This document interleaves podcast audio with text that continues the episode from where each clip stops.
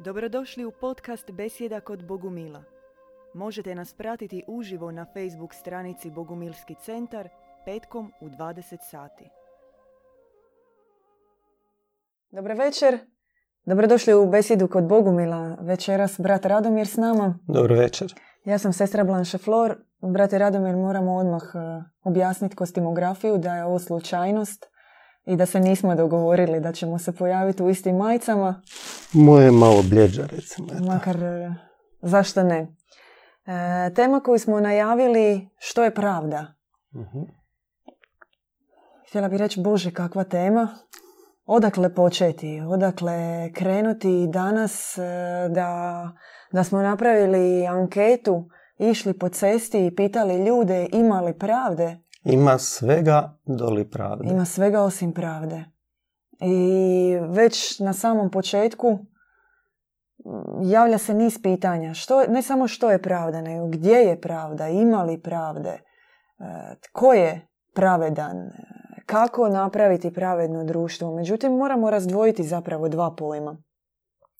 Da pravda nije pravo, nije zakonodavni sustav, nije pravni sustav, nije e, reakcija vlasti koja bi trebala donijeti e, pravičnost, ne, ne pravednost, nego pravičnost, e, ispravnost društvenih normi i zakona. To pravda nije. Pravda to nije zato što pravo je nešto što je izmislio čovjek. Pravo je neki osobni pravo. pogled. Moje pravo, moja pravica. Pa Pravo je uvjetovano čovjekom u određenim e, vremensko-prostornim situacijama. I to je pisao čovjek. Mi Mhm. danas živimo po tom rimskom pravu koje je napisano koliko godina unatrag. Oko 2000, recimo. A obično se vraćamo 2000 godina unatrag. No ne živimo u pravičnijem i pravednijem društvu. Dana ima toliko slučajeva samo po Hrvatskoj gdje pravda nije zadovoljena. Što Mhm. znači, kada malo razmišljamo, a i po bogumirskom pogledu, pravda nije svjetovni pojam. Pravda je mističan, duhovni, puno dublji pojam i termin od onog koji nam se pokušava nametnuti u društvu, od onog prikaza slijepe pravde, Mhm. justicije, grčke boginje i tako dalje. Pun- Puno, puno više. Možda je, možda je dobro krenuti od samog korijena riječi Mhm. pravda. O, u korijenu riječi je riječ prav. I prije par mjeseci smo imali emisiju u kojoj, u kojoj smo govorili o pravu, što prav je kao sfera u kojoj e, prebiva određeni sadržaj. E, pravda kao takva e, očito se ne crpi iz našeg kognitivnog e, potencijala promišljanja racionalnog što bi bilo ispravno. To racionalno promišljanje je, kako ste rekli, ograničeno vremensko-sociološkim kontekstom u kojem taj netko promišlja. Pa ono što je bila pravda za vrijeme feudalizma nije jednako onome što je bila pravda u ranom početku kapitalizma, pa to nije ona pravda koja je bila u socijalističkim, komunističkim društvima, to nije ona pravda koja je u robovlasničkim ili u sadašnjim nekim modernim društvima.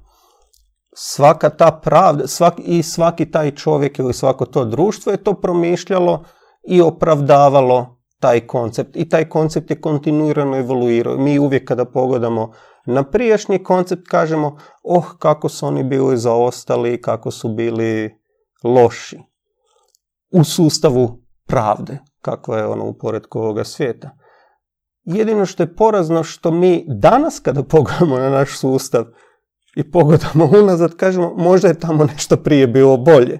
Znači mi nismo usavršili sustav, nego smo ga toliko zakomplicirali da zapravo e, pravda bi trebala biti jednostavna. E, današnji sustav prava je izrazito kompliciran. E, I dolazimo čak do dijelova gdje on počinje i izlaziti izvan sustava prava i nameće se i na druge domene koje nisu pravne. Znači sve je regulirano i mi počinjemo imati manje slobode od nekog seljaka u feudalizmu koji je dao 10% crkvi, 10% vlastelinu, dao je 20% i živio je svoj, nazovimo, mizeran život. Ali da se vratimo na korijen riječi prav. Prav je sfera koja obitava iznad sfere u kojoj se mi nalazimo. I to je sfera dobra. E, sfera iz koje mi crpimo ispravnost, dobrotu, čistoću u sebi. Sfera koja daje odraze.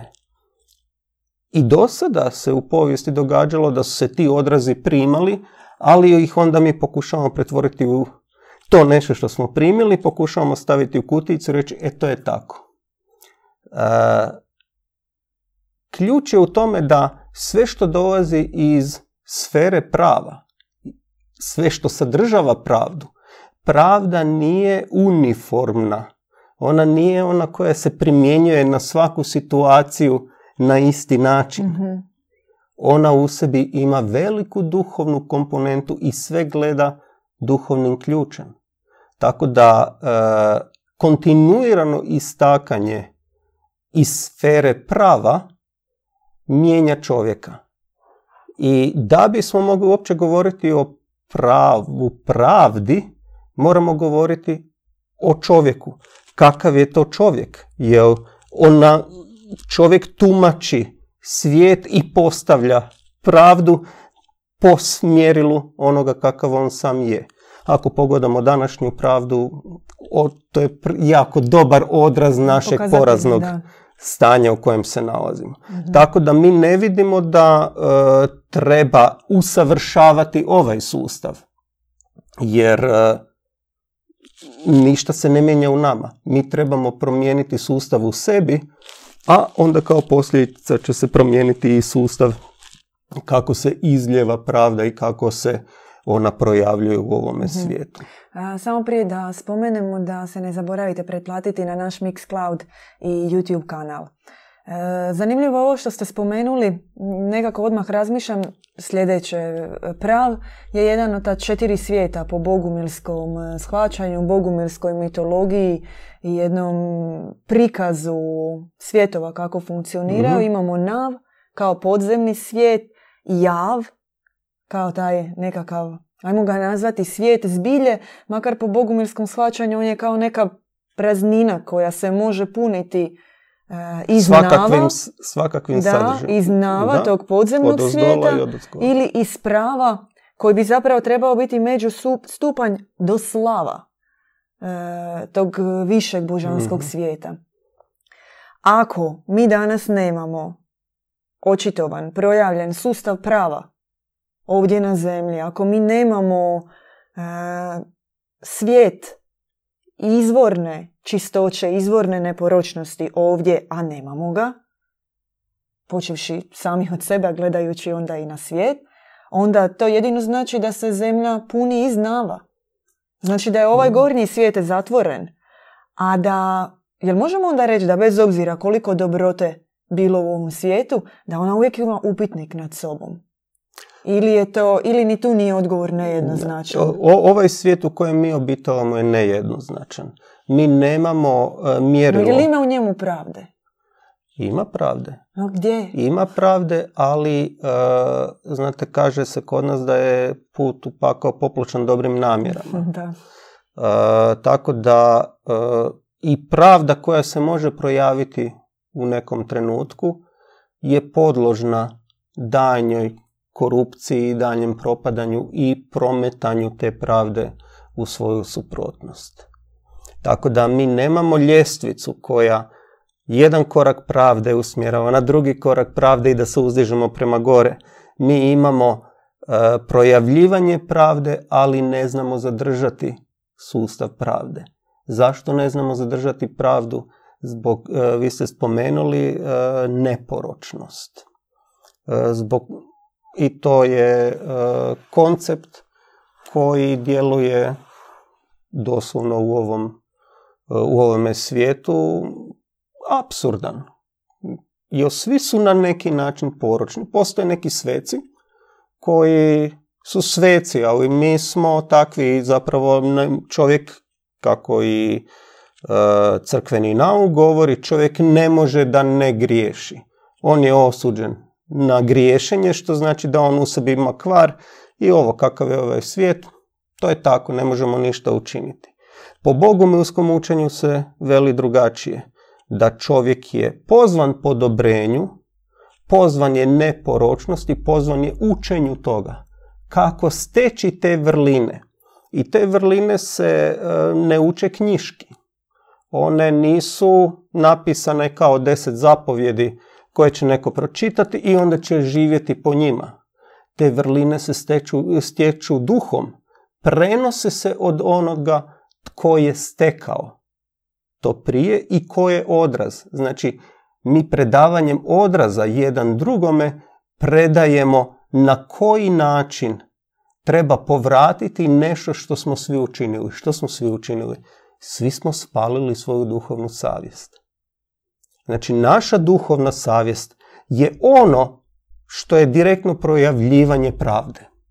I mi kada se rodimo kao mala djeca, on, mala djeca e, u sebi imaju izrazito jaku tu duhovnu savjest, koja odgojem, bilo roditeljskim, bilo sustavnim, biva napadnutna, iskrivljena, sablažnjena potpuno. I mi kroz svoj život kontinuirano spaljujemo i spaljujemo i spaljujemo tu duhovnu savjest, umjesto da ju kroz život dodatno pročišćujemo i pročišćujemo i pročišćujemo, da bi zapravo mogli ne definirati zakone, nego projavljivati tu premudrost pravde koja je sama po sebi izrazito jednostavna.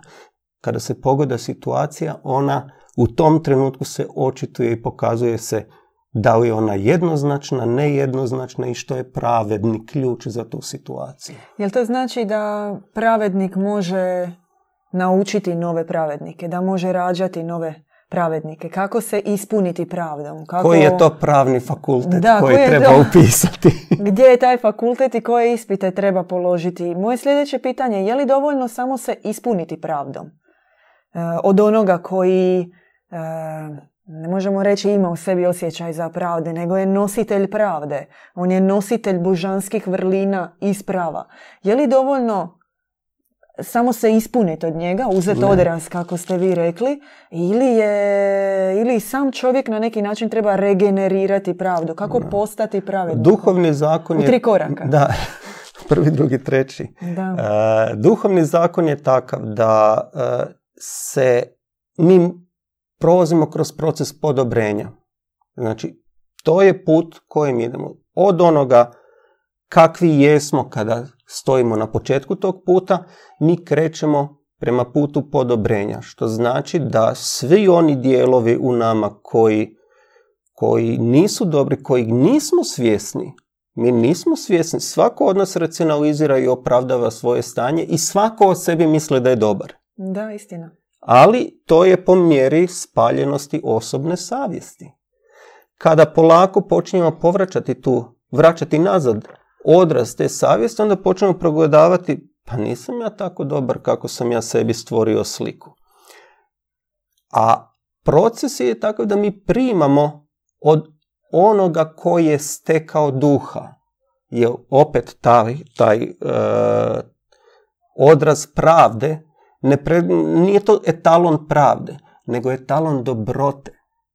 Mi dobivamo odraze dobrote koji se istaču u nas i kada su oni prisutni u nama, nije poanta držati ih u sebi, nego akcijom, znači pretakanjem dalje, provodimo. Jer ako zadržimo to u sebi, počinjemo to racionalizirati i to, e, taj koncept postaje ustajao. Tako da e, sustav pravde kontinuirano mora teći kao što i duhovni sustav mora kontinuirano teći. Mora postojati kontinuirano istakanje i preljevanje tog odraza koji smo primili. i življenje u njemu. Ali u osnovi govorimo o odrazu dobrote, odrazu podobrenja. Kako danas ljudima približiti ustave, zakone, sustav pravde? To će možda biti paradoksalno, potpuno novo ovom svijetu. Ovaj svijet, on funkcionira na svojim pravilima. Mhm. što je potrebno da, da, da danas ti univerzalni ustavi i zakoni e, zaf, zafunkcioniraju na zemlji? Kako, kako današnje čovečanstvo Postoje, može postoje zapravo dva smjera i, ovaj, i mi vidimo da sustav u kojem živimo on ima svoj put neminovnog rastakanja. Znači, čak nije potrebna ni revolucija. Još jednu sada ćemo napraviti revoluciju i smijeniti sve i sada ćemo mi nametnuti neki novi sustav. Ne, to nije put. Ovaj sustav treba pustiti da se rastoči takav kakav je. I po mjeri njegovog rastakanja tako će sve više ljudi izlaziti iz tog sustava i tražiti neki novi smisao. Je u e, sustavu koji je ustrojen, on je ustrojen da bi svako imao svoje mjesto i da bi ljudi imali neki smisao života i da bi radili. Bilo da je to e, neki religiozni smisao života ili je čisto egzistencijalni e, e, smisao života. Ali kako se taj sustav rastače, i religiozni i, i ovaj, egzistencijalni, ljudi će tražiti nešto, nešto novo što bi ih nosilo. Kada se uruši taj sustav, ogroman, ogroman besmisao će se projaviti kod ljudi. I oni će tražiti nešto novo što će ih ispuniti. I ni jedan sustav vanjski ih neće moći ispuniti. Nego će ih se moći ispuniti samo u srcu. Jer uh, novi proizvod ili novih deset zapovjedi neće donijeti čovjeku usmjerenje za unutrašnju prazninu. I dobivanjem odraza etalona po kojem on može u svome životu procijeniti što je pravedno, što nije, je ono što će se dogoditi kao neminovna e, žudnja tih ljudi. Žudnja za nečim što će ustrojiti njihove živote na takav način da oni imaju dublji, dublji smisao od ove potrošne pojavnosti koja je sada prisutna. Uh A podsjećamo još jednom na naš Mixcloud i YouTube kanal da se pretplatite, subscribe malo nas podržite. Gdje? Tu? Tu, tu, strelice. A, ima jedan... E, ima jedan element oko pravde. Kad ju gledamo ovako u našem svijetu, pravda uključuje neko razotkrivanje, raskrinkavanje nečega što nije ispravno, to je nekakav prvi element, prvi faktor, i drugi, ona uključuje i osudu. Mhm. Ona uključuje nekakvu kaznu, presudu, e, nekakvo konačno rješenje. Znači prvo imamo taj jedan negativni dio i onda reakciju na negativni dio. Jel Bogu mili to isto rade? Jel ima raskrinkavanja i osude? Jer vi, vi ste dali jedan primjer, a zamislite drugi primjer. Je ovo je primjer uh, kontinuiranog straha. Znači, postoji zakon i ja ako sam pogriješio, onda ću biti kažnjen. To je sustav grehocentrizma u kojem trenutno živimo. Mm. Ali zašto ne postoji sustav koji će mene voditi? Znači, ovo nije sustav vođenja, nego je sustav damaklovog mača koji čeka trenutak kada ćeš ti napraviti krivi e, pokret. Ali što ako mi imamo ugrađeno u sebi etalon koji nam kontinuirano govori u kojem smjeru trebamo ići. Ne u smislu zakonika, nego u smislu etalona po kojem mi odmah prosuđujemo da li činimo dobro ili ne dobro. Jer ako činimo dobro, ne dobro koje je na, izracionalizirano, nego dobro koje je podržano dobrim duhom, u tom slučaju smo mi u takvoj sferi u kojoj i ne činimo zla. Mi ne, mi ne živimo takve živote. U svijetu se žive drugačiji životi. Mi živimo živote koji su na rubu samo vozi, ako je ograničenje 70, ja ću voziti 75 jer će mi se tolerirati. Da, da, To, je, to su životi kakve mi živimo. Ali ako mi živimo živote u kojima se kaže, ne, ne treba meni znak, nije mi potreban znak za ograničenje, nego sa mnom su djeca, e, prijatelji u autu. Ja ću voziti 60 jer sam odgovoran za njih. I ako imamo ta, takav etalon u srcu, onda nama nisu potrebni zakoni, nego smo do te razine podobreni i do te razine nam savjest je projavljena da mi e, ne podliježemo nekim niskim strastima gdje je to ja mogu voziti 90 iako možda ugrožavam nečiji život.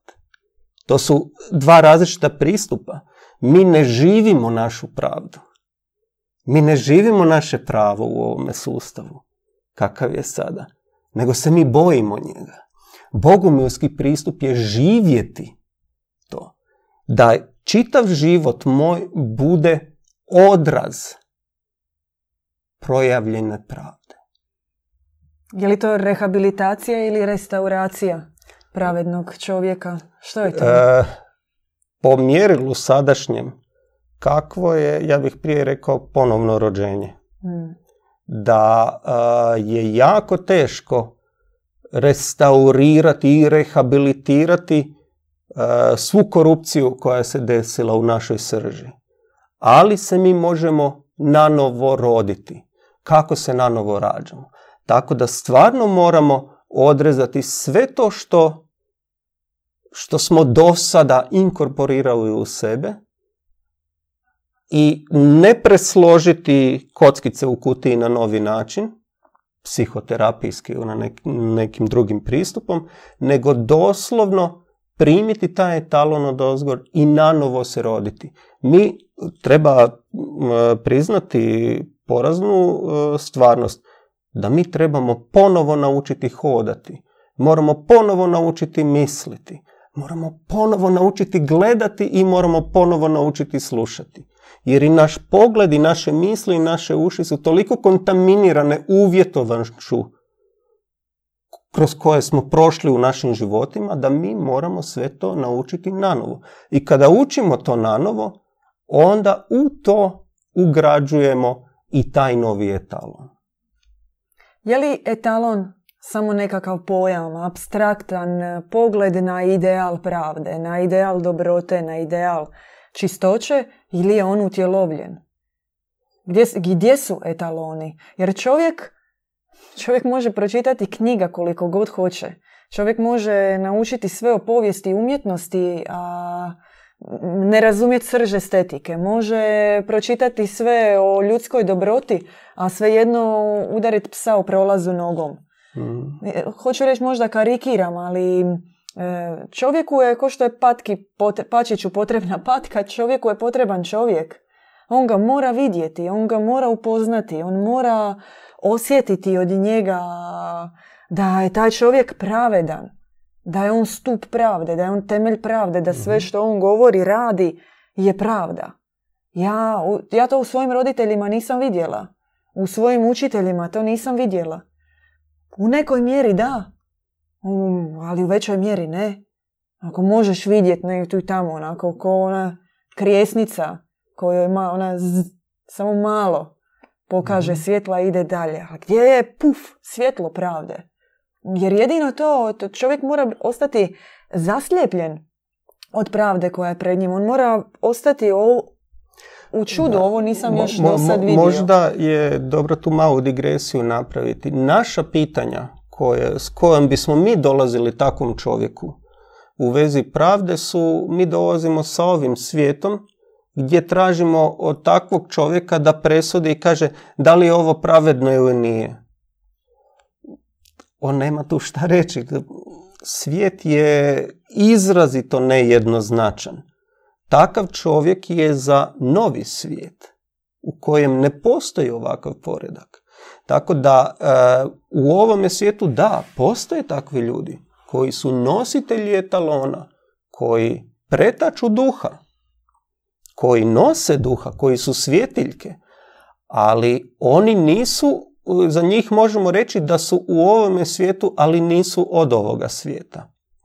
Da njihova prisutnost u ovome svijetu, njih sigurno nećete naći u kafiću kako oni s nekim razgovaraju, pa onda poslije toga imaju još neke stvari za obaviti. To su ljudi koji su povučeni od ovoga svijeta. To ne znači da oni ne mogu, nisu u Zagrebu i da ne mogu biti u Zagrebu. Ali su kao u kupoli, u jednoj sferi u kojoj se štite od ovog svijeta. Jer ući u ovaj svijet bez takve sfere, bez takvog štita, neminovno vodi u korupciju. neminovno vodi u rastakanje. Tako da oni koji nose duha, koji nose etalon su izrazito, izrazito pažljivi i kreću se tu, ali e, vrlo često su zapravo nevidljivi našim očima. Zašto su nevidljivi našim očima? Zato jer je to i namjera da su nevidljivi našim očima. Ne govorim sada o teleportacijama i takvim stvarima, nego to su ljudi koji se kreću, ali njima nije namjera projavljivati se u ovome svijetu. S njima možemo imati interakciju, ali svaki put kada imamo interakciju s takvim ljudima, imamo duhovnu interakciju i pitanja koja postavljamo, oni nam neće dati savjet, e napravi ovo ili napravi ono u ovome svijetu. On će dati savjet ako je namjera da se ja izvučem iz ovog svijeta, pa će on dati blagoslov na koji način, koji je premudrošću najbolje podržan način da se izađe iz takvog svijeta i da se počne primati odraze i etalone. Ali takvi ljudi ne daju nikakav savjet u vezi bilo čega u ovome svijetu. Oni mogu prosuditi i reći ovo je do, ove, do takve razine palo, ali njihova uloga nije da sudjeluju u ovome svijetu, njihova uloga je da duše koje dolaze i koje su u, u, u poraznom stanju, da, im, da, da ih ispune i da im daju novi oblik i da ih da utisnu u njima ovo o čemu i govorimo. No, taj prav, tu pravdu koja onda će im promijeniti pogled na svijet. Jer biti pravednik to znači gledati svijet drugačijim očima. Pravednik ne gleda svijet svakodnevnim očima i očima zakona. Pravednik ima oštar, oštar pogled koji vidi dublje od samog bilo kakvog sadržaja. Kako ste to govorili, tako sam malo razmišljala o našem djedu Ivanu Bogumilu, pomazaniku koji neprekidno prima objave o njegovom jeziku, načinu na koji on e, govori, načinu na koji se on obraća i načinu na koji on nama prenosi ono što je njemu dano da čuje. I malo sam razmišljala uopće o svim pomazanicima, o Kristu, mhm. Maniju, Zoroasteru koji su bili i čini mi se možda grešim, ispravite me, da svi imaju tu jednu zajedničku liniju, zajedničku crtu, karakteristiku, pardon, e, jezik kojim oni govore. Je jezik koji e, čovječanstvo vremena u kojem oni jesu ne razumije. Ona njima e, njihova ne samo poruka, nego to i poruka i sadržaj i forma, sve im je strano. Hmm. Jer čovječanstvo nije kadro čuti taj e, jezik budućnosti. Jezik logos koji se spušta iz prava, iz slava, iz jednog višeg svijeta. E, I zapravo čini mi se da je uloga pomazanika ne samo prenositi poruku iz višeg svijeta, nego i otvarati vrata čovjeku koji se u tom trenutku uvijek nalazi u najneadekvatnijem trenutku, uvijek u, u kaosu posljednjih vremena, mhm. otvarati mu te velike dveri da on sam uđe. Tako da mi se čini da nije samo toliko o objavi tog pravednog svijeta, koliko ujedno i o e, davanju impulsa čovječanstvu da uđe sam u taj svijet. Da je nekako recipročno. Na, Uloga pomazanika je vrlo specifična u tome. On nije puki. Ja sad razmišljam o tome mhm. nekako, ali nije puk, ne čini mi se da je samo puki etalon pravde. On je poveznica. Kroz njega majka Božja djeluje da on spaja ta dva svijeta, on doslovno izvlači ovu javu, ovu iluzornu zbilju kakvu mi doživljavamo, on čupa i čovjeka i čovječanstvo iz toga i svojom snagom ga ushićuje prema gore, a to nikad ne prolazi dobro. E, pa, ne prolazi dobro. Ako... e, baš da su- sa- e, Da. Znači, svaki pomazanik, e, mi možemo reći da nije baš prošao dobro, ali e, i da li to znači da je time taj pomazanik izgubio, da, da je poražen. Ali ako on poražen, kako to da njegove riječi i dalje i dalje odjekuju? I obično se kaže da čak i u, u, smrtnom po, u, u- smrtnoj ugrozi pomazanik pobjeđuje sa tim riječima koje i dalje sa svojih usana ispušta. Pomazanik je čak nije ni osoba. Pomazanik je n- nesvakidašnja pojava koja jezik koji mi ovdje imamo, ljudski, razni, e, razne jezike koje koristimo i racionalne procese koje koristimo da bismo a, nešto izrekli, pomazanik mora ogroman poduhvat napraviti da bi preveo ono kako to izgleda u pravu, u, u slavu, da bi preveo na naš jezik. I u svakom trenutku postoji e, gubljenje. Znači, naš jezik je e, jako rudimentaran, jako bazičan za opisivanje tih sfera i za opisivanje uopće odraza koja se spuš, koji se spuštaju. I svaka riječ pomazanika je uvijek i mistična riječ. Znači nju ne čitamo racionalno, jer ona je kao, recimo kao i poezija, ispunjena nekom sferom, ispunjen nekim sadržajem. I pomazanik, on riječi koje tka, doslovno, te riječi su ispunjene tom sferom, ispunjene tim miomirisom, ispunjene tim potencijalom. I pomazanikova uloga nije složiti poredak riječi koji ćemo mi shvatiti, nego je složiti u riječima sferu koju, u koju ćemo mi moći ući. E, obično po, po nekom grčkom nasljeđu mi racionalno tražimo ovaj, ovaj logos, onaj logos, pa ćemo sada matematički spojiti 2 i 3 i dobit ćemo neku čarobnu riječ ili neku runu. Ali zapravo se radi o sferi koju istače pomazanik. I mi čitanjem te sfere koju je istočio pomazanik ne učimo po smislu katekizma pa sada biflamo, nego učimo ulaziti u tu tajanstvenu sferu njegove riječi i kada uđemo unutra počne se izljevati duh. Počne se pojavljivati pravda, počne se pojavljivati novi pogled, počne se pojavljivati duhovni pogled, počne se pojavljivati čistoća, djevičanstvo, jer prebivanjem u toj sferi to vam je kao da dobijete krila, uzletite u tu sferu i jedanput ste sasvim druga osoba. I onda se naravno vratite u ovaj svijet pa izgubite to. Ali treba naučiti kako čim više i više ulaziti dok ne dođete do razine u kojoj kao i ti ljudi koji su pravednici hodate u ovome svijetu, a niste od ovoga svijeta. Znači, pravdu treba naraditi.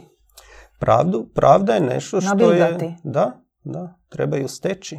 I ona nije, e, ona nije zakon koji se uči. Ona je duhovna sfera koja se stiče i koja se narađuje i koju, koju treba izrazito, izrazito pažljivo čuvati. Jer kada se pojavi pravednik, čitav ovaj svijet na tog pravednika diže ruke. I zbog toga se i uči i kako biti u svijetu, a ne biti od ovog svijeta, da ne bi Mm. bili podvrgnuti napadu. U zoroastrijskoj tradiciji, e, koja je zapravo povezana jako isprepletena s bogumilstvom, ima jedan pojam kšatravarija. Vrlo specifičan, e, jako zanimljiv, koji se prevodi kao dobri upravitelj. Dobri upravitelj.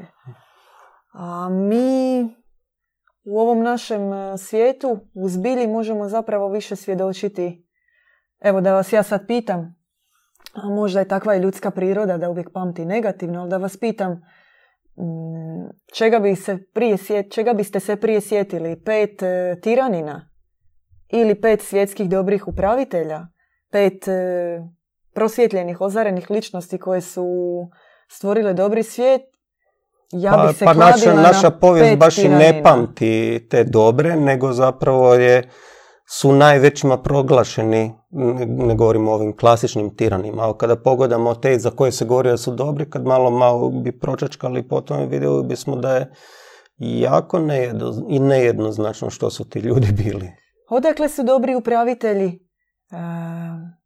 i što oni mogu donijeti ovom svijetu? dobri upravitelj. Postojali su čak na našim prostorima u Bosni postoji jedan naziv koji se zove Evlija. Evlija je, moglo bi se reći, dobri upravitelj. To je čovjek ispunjen mudrošću. Znači ne znanjem, nego mudrošću. Dobri upravitelj je onaj koji ne upravlja ovim svijetom po zakonima koji se projavljuju u ovome svijetu, nego on projavljuje duhovni zakon. Duhovni zakon, ne religijski opet zakon, nego duhovni zakon. I e, dobri upravitelj e, je, mogli bismo reći, i pomazaniku u tom istom trenutku. On je Krist u tom istom trenutku. I e, ne, mi se ograničavamo na Zoroastera, na Krista, na Manija, na Muhameda, ali e, to su oni koje pamtimo. Bilo je tisuće i tisuće i Kristova, i, i, i Muhameda, i Zoroastera. Bilo je tisuće i tisuće dobrih upravitelja. Svi su oni izbrisani iz povijesti. Ostalo je par koje, koje nije moglo se izbrisati pa su oni bili zapravo kontaminirani, prilagođeni za, za svrhe za koje se sada koristi. Tako da dobrih upravitelja je bilo iznimno mnogo. Jel mi danas u politici, ekonomik, ekonomici ili bilo kojoj sferi društva možemo naći dobre upravitelje? Ljudi često kažu moj gazda je dobar ili taj čovjek je dobar, no hele on može biti pa u, u sustavu mamone, znači u, u sustavu biznisa e, je jako teško e, biti dobar. E, možemo se truditi biti dobri, ali negdje plaćamo po putu carinu. Znači na neki način će to biti plaćeno. To je sustav koji nije od Boga dan. Znači to je sustav koji je i orijentiran profitu, orijentiran kontinuiranom generiranju nekih nazovi dobara, ali se u konačnici nego da zapravo što činimo širem okolišu takvim e, parazitskim ili virusnim rastom. Postoje dobri ljudi koji se trude, postoje božji ljudi koji se trude, ovaj, ali u takvom sustavu je jako teško. Izgorjeće, najvjerojatnije sad, kako ste to govorili, sjetila sam se tu nam je knjiga, ali govorili smo o majci o Frozini više puta i predstavljali smo i knjigu o njoj. Inače možete, ako vas zanima i o njenom životu i načinu života na našoj stranici i na Facebooku i inače na stranici Bogumili.com ima vaš knjiga velika, opsežna, preporučamo o majci u Frozini i ona u jednom dijelu kaže kada bi se današnji političari kada bi se današnji političari u jednom trenutku svoga poslovnog dana. Dakle, ona ne govori o tome da oni sve puste i sad se posveti duhovnom mhm. životu. Ne, ne, ona kaže kada bi današnji političar jednom dnevno uzeo pauzu za molitveni psaltirni sat, izmolio psaltir, već to bi bilo dovoljno da on drugačije donosi odluke, da drugačije živi. I da u konačnici prestane biti političar. E, No čak i ne, Da. čak i ne, čak to ne kaže, nego da, e, tijekom dana, da bi, da bi mu se dao takav mir, da bi se Mhm. spustio mir u njegovo srce, da bi donosio pravednije odluke. Znači, to nije nešto, sad će neko reći, evo ovih bogumila opet pričaju o nekim svjetovima, o punjenju iz nekog svijeta. Ljudi, govorimo o jednom e, psaltirnom satu. O duši koja je željna stat, sat vremena dnevno i po blagoslovu, e, sa uputama, sa odrazom, izmolit taj čudotvorni psaltir, posvetit ga svojim radnicima, ovom svijetu, promjeni ovoga svijeta. To je kao reset tijekom dana. Ono, reset u kojem se samo cvičate na nešto novo i spusti se mir i vi i, te, i onda ste se vi ispunili iz tog svijeta. Vi ste se ispunili iz prava i oni ljudi koji vam dođu, vi ćete nakon toga e, trezvenije, e, lakše e, vidjeti izazove koji su pred vama iz tog mira, saltirne molitve iz kojeg ste izašli, vi ćete znati što je etalon pravde i gdje je i kojim putem ići i kojim putem rezati. Znači da ponovim, govorimo o sat vremena psaltirne molitve za političare. A gdje sad, e, zamislite koliko puta odete ujutro na posao puni snage ili na faks. Do jedan ste mrtav čovjek. Do jedan vam je pun kufer Da. života i svega. A u 4-6 kad dođete, e onda vam tek nije do ničeg. Znači što preostaje? Navečer upali telku i ugasi se do kraja. To je najli- najlakše jer više čovjek nema, nema, nema što dati svijetu. Kamo li još izaći, naći se s nekim? Nemaš više što dati ljudima. Kažu, ljudi su me iscrpili. No zapravo mi se nismo naučili kako se puniti. I kako stavljati I, štit. i, i, ono, nitko nas Isa nije naučio nismo to. uspjeli, raz- mi ne, ra- ne razumijemo razlikovati od kojeg se izvora punimo. Da, Mi živimo naše živote i punimo se sa raznih izvora, rodovskih, svakodnevnih, poslovnih, čak i religijskih, ali e, ne ulazimo u bit tih izvora da bismo vidjeli zapravo koliko je pravednosti u njima. Znači, e, jedna od bitnih stvari je naučiti i vidjeti odakle se ispunjavamo i Da. da. li se punimo na skoro pa na vampirski način preko nekih izvora, da li mi nekome sišemo energiju, iako je možda to neko najbliži nama, koga jako, jako da, volimo. Obično ginu ti prvi. Da, jaganjci jadni. Da. Ovaj, ili ćemo naučiti se ispunjavati od dobrih izvora, od pravednih izvora i početi polako zatvarati slavine koje u nas istaču e, pomiješane i sumnjive sastave i koje ne vode prema podobrenju, nego koje u prvom, drugom, trećem ili petom koraku vode korupciji to malo blagodati koje smo u nekom Znači, trenutku zapravo- stekli.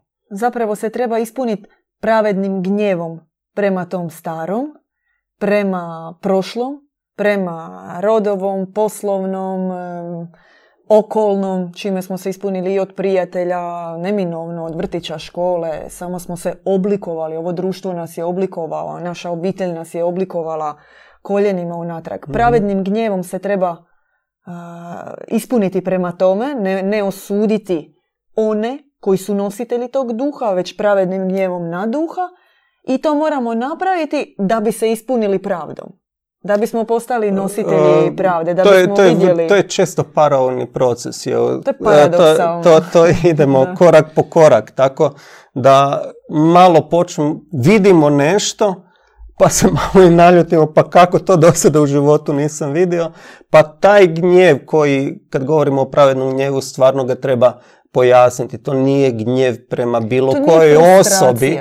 Nije, nije nikakvo ratno stanje prema ovome svijetu, nego ratno stanje prema projavljivanju tog pomješanog duha i e, nedozvoljavanju da on na nas utiče bilo preko nekog sustava, bilo preko nekakve osobe. Ne mogu se rupe za, za, za, za, začepiti, zatvoriti bez pravednog gnjeva. Meni se barem tako čini. Mora postojati ta akumulacija narađeni Kako bismo rekli, prema- putevi Božji su razni, tako da ima puno različitih puteva. E, vrlo vjerovatno, da. vrlo vjerovatno za neke ljude postoji put gdje možda mogu bez pravednog gnjeva. Možda, ne znam. Ja bih rekla ne. Ne. Žao mi je, brate Radomire, ja bih Da. rekla ne. ja bi se nadao. Možda otvaramo temu za drugu emisiju, Eto, odlično, ali da. Nekako ima jedna doza zdravog inata Mhm. u bogumilskom pogledu koja je meni izuzetno zanimljiva. E, ona daje snagu, ona nije onaj, e, ona nije uvijek kontra, nego je ona živa, ona rađa, ona mora imati Mhm. perspektivu boljega u sebi. Ona nije kontra radi kontre, to nije inat radi inata, to nije gnjev radi srđbe, Da. radi frustracije, nego radi pravednosti. Zato se zove pravedni gnjev. I on je ciljano usmjeren i on mora doći u snazi duha i on se mora, on se mora prvo naučiti, on se mora naraditi i on mora biti čak i sa određenom dozom milosti i ljubavi. E, to nije... Zato u bogomilstvu vrlo često govorimo o odrazu viteza. Jer e, vitez nije netko tko se rađa. Vitez je netko mora se naučiti biti vitez.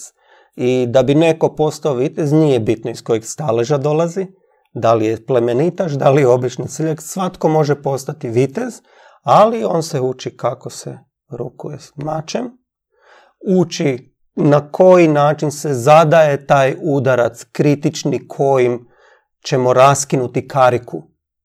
To je taj pravedni gnjev. Mm. Ne idemo u bitku zbog toga da bismo e, ispunili niske strasti, nego idemo zbog toga da bismo e, odnijeli pobjedu, ali pobjedu e, višnju, pobjedu uzvišnu da bismo postigli. Ali se za to vrijeme tučemo sa gadnim demonima. Fight. Da. Hvala vam, brate Radomire. Prekrasno ste nam približili ovu temu, e, naradili Naradili sferu temu. pravde, naradili, oznojili se duhovno. Hvala vama na još jednom praćenju. E, Ne zaboravite se, molimo vas, pretplatite se na naš Mixcloud i YouTube kanal. Preporučite, okupimo pravedne i natlije u Da. sljedećim besjedama. I inače i da zajednički projavimo pravdu u svijetu. Hvala vam i vidimo se sljedeći tjedan. Pozdrav! Doviđenja. Slušali ste podcast Besjeda kod Bogumila. Podsjećamo da nas možete pratiti uživo na Facebook stranici Bogumilski centar petkom u 20 sati.